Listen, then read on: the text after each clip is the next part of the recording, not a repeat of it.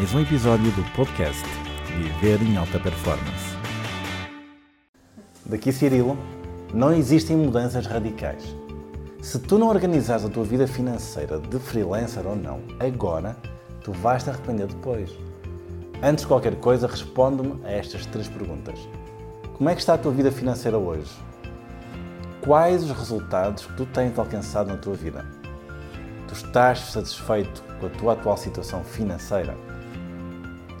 Conseguires manter o teu equilíbrio financeiro, mas também saber como geri-lo, identificar os teus problemas ou mesmo resolvê-los, é o objetivo que os freelancers querem da alta performance financeira.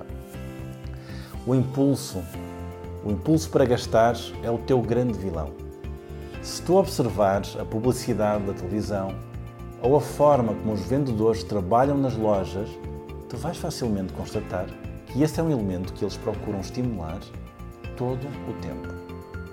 Ferramentas como o cartão de crédito são um grande perigo nestas horas.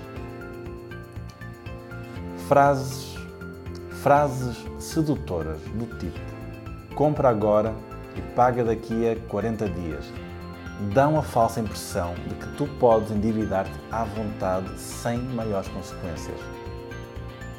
Aprende então a programar-te. Aprende a entender como funcionam as regras do dinheiro, da riqueza, de como aumentar as tuas fontes de rendimento, criar novas receitas, proteger o teu dinheiro e principalmente eliminar o stress que está atrás da falta de dinheiro.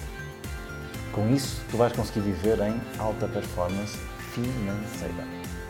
Acompanha o nosso canal para teres mais informações valiosas e para poderes colocar em prática.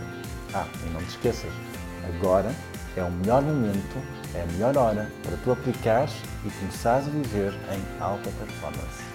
Coloca em prática tudo aquilo que acabaste de ouvir, transforma a tua vida positivamente. É o momento para passares para o próximo nível. Acredita em ti não aceites desculpas e faz acontecer.